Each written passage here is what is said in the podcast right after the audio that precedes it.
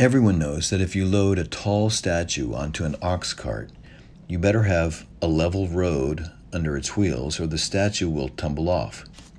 For that reason, every year in the ancient city of Babylon, they had to repair the road that led from the city out to the New Year's festival grounds. They had to fill in potholes and level out bumps that had developed since last year, or else the statue of their patron deity Marduk would be humiliated by a fall. Marduk had to be present at the festival, where each year the Babylonian king would be ritually humbled, then reinvested with regal power to reign in the name of and for the glory of Marduk, their god. The Jewish refugees exiled in Babylon would have witnessed this road repair infrastructure effort annually. After the generation passed away that had departed Judea, chained to their captors, and a new generation of Babylonian born Judeans succeeded them, the idea that they would ever again return grew fainter. There were some big obstacles in the way of wanting that return. For many who had established lives, married, built homes, and had children in Babylon, even the will to return diminished. So the prophets, like the author of 2nd Isaiah, the Isaiah of the 6th century period of exile, felt inspired to call his compatriots to return. 2nd Isaiah used the annual road preparation as the perfect image to call for the return to Judea. When the Babylonians fell to the Persians, their king Cyrus opened the door for the return, and Isaiah took that as a sign that God was calling the people back to the promised land. So he said, Remove the obstacles. In the wilderness, prepare the way of the Lord. Make straight in the, in the desert a highway for our God. Every valley shall be lifted up, and every mountain and hill made low, and the uneven ground shall become level. The return required preparation. The new thing that God was doing required the people's faithful response. The obstacles had to be removed. So, in the New Testament, the way Luke tells the story of Jesus, that same image is perfect. Jesus came announcing that God's kingdom was a reality. It was among them, even within them. That was the new thing God was doing. So people had to be prepared for the message preparation had to be made for the announcement of such good news. So Luke tells us that John was the one to make those preparations. Out in the wilderness, on the banks of the Jordan River, like the voice crying out so long ago, John stood calling out the same message Prepare the way of the Lord. How should the people prepare? By removing the obstacles.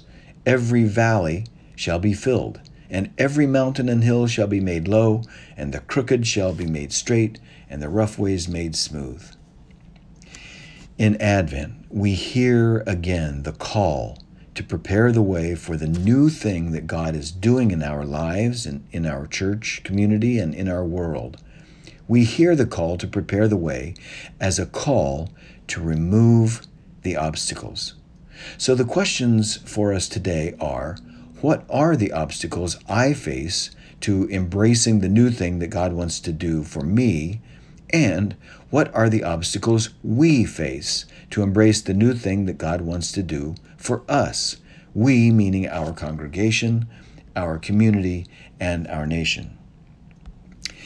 In the tradition of the Hebrew prophets, Luke sets his story in a political context. First Isaiah, for example, had said that when he saw a vision of the Lord high and lifted up in the temple, it was in the year of the death of King Uzziah. In that political context, he heard the voice asking him, Whom shall I send? And he answered, Here I am, send me. The personal call was embedded in the political context. Similarly, Luke lists for us the public names of the emperor, the nearby governors, and the local priestly elites running the temple bank before he tells of John the Baptist, who called for personal repentance as preparation. The personal call comes in the context of public politics. Why? Because the obstacles to the new thing that God is doing are always multiple, personal and political. Some are valleys that need to be filled in, Others are mountains and hills that need to come down. There is crookedness that needs to be straightened out and rough circumstances that require smoothing. So we ask, ask ourselves what are the obstacles in me and in us that need to be removed? We might identify them first by asking, What is the new thing that God wants to do in me and in us? How could we know? How could we understand the mind of God? Let's start with what we know. Our human concepts of God are always inadequate, but there are some things we can say. Our faith is that God is always and everywhere present to us. As our lives and our universe unfolds in an ever evolving process, so God is involved in that process with us, moment by moment. We can never adequately grasp the nature of the divine, but there are more things that we can say with confidence. We believe that God is love. In the New Testament, the New Testament teaches us also that God is spirit. God is spiritually present to us. We all have this inner urge to goodness. Where does this come from? The Spirit is that powerful lure to the next right thing, towards the goal of love. The Spirit is active in each circumstance, coaxing us to take the next step into a future of beautiful, loving possibilities even in horrible and evil circumstances. The Spirit is both suffering as we suffer and at the same time drawing us to a better future of healing and restoration. The Spirit is always offering us to come aboard, to get in sync with the new, loving thing that God is doing in us and in the world. But there are obstacles we are like those exiles in Babylon. The call to the new thing God is doing may seem difficult. The Spirit can be resisted. The lure to love may not be listened to. There are reasons, always, for not wanting the new thing that God offers. Let's examine some of them. In their book, The Human Element, Overcoming the Resistance That Awaits New Ideas, the authors identify four obstacles inertia, energy, emotion, and reactance. They explain them this way Inertia is the powerful desire to stick with what we know despite the limitations. The more a change deviates from the familiar, the status quo, the more inertia it will create. It's easier to stay in Babylon even though they were foreigners there. All of us who have had to help aging parents move out of a house they can no longer keep up and into assisted living knows how inertia makes the right decision difficult. The second obstacle, effort, is the energy, real and perceived, needed to make change happen. The greater the change being asked for, the more energy it may take, and so the greater the effort it will require. The effort of leaving Babylon and making that long journey must have seemed enormous, too much for many, and they probably imagined that rebuilding in the promised land would also require enormous effort. It's simply easier to stay put, even in a bad situation. The third obstacle, emotion, refers to the unintended negative emotions created by the very change we seek to make. The more threatening the change, the greater the emotional response. Fear of the unknown is always present when change is coming. If we, what if we get attacked on the road from Babylon to the promised land? What if there are already people living there? What if? What if? Emotions can be powerful obstacles. Reactance is the fourth obstacle. Reactance is the simple impulse to resist being changed. The doctor says leave out the salt, we don't want to. We resist. When the pressure to change increases, so does the reaction against it.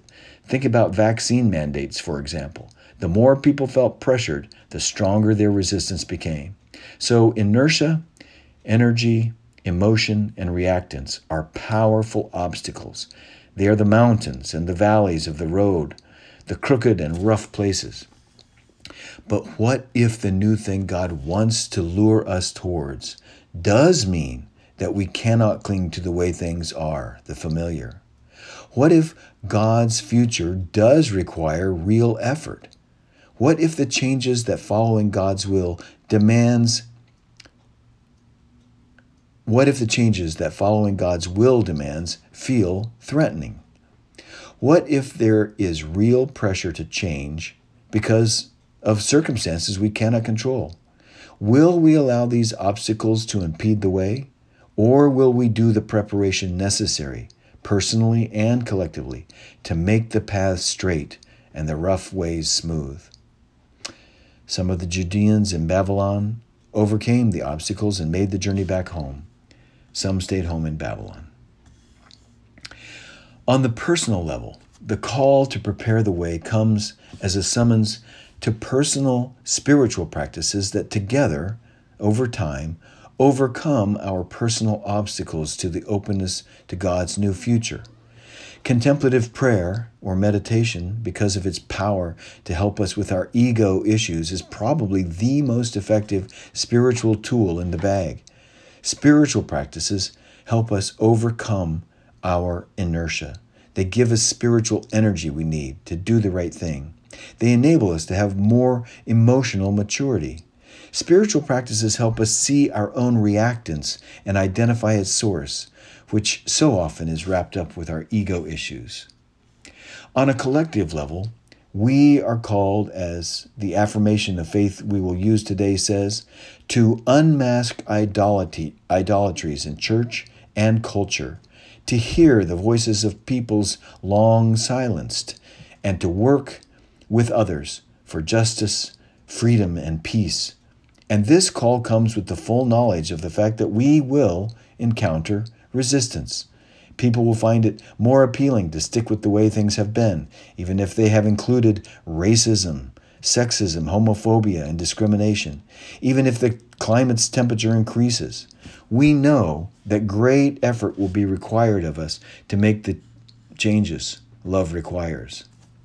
We understand that people will feel threatened and get emotional, even shrill when, for example, gender identity is being discussed. We get it that the more pre- pressure people feel they're under, the more resistant they will be. Nevertheless, the Spirit of God, the Spirit of the God of love, lures us to the next right thing. The call to prepare the way is a call not to remain in place, but a call to a journey. This is a call to leave the comforts of Babylon and head off into a wilderness between where we are and where we are called to be, both personally and collectively. It's a call to be reformed and always reforming.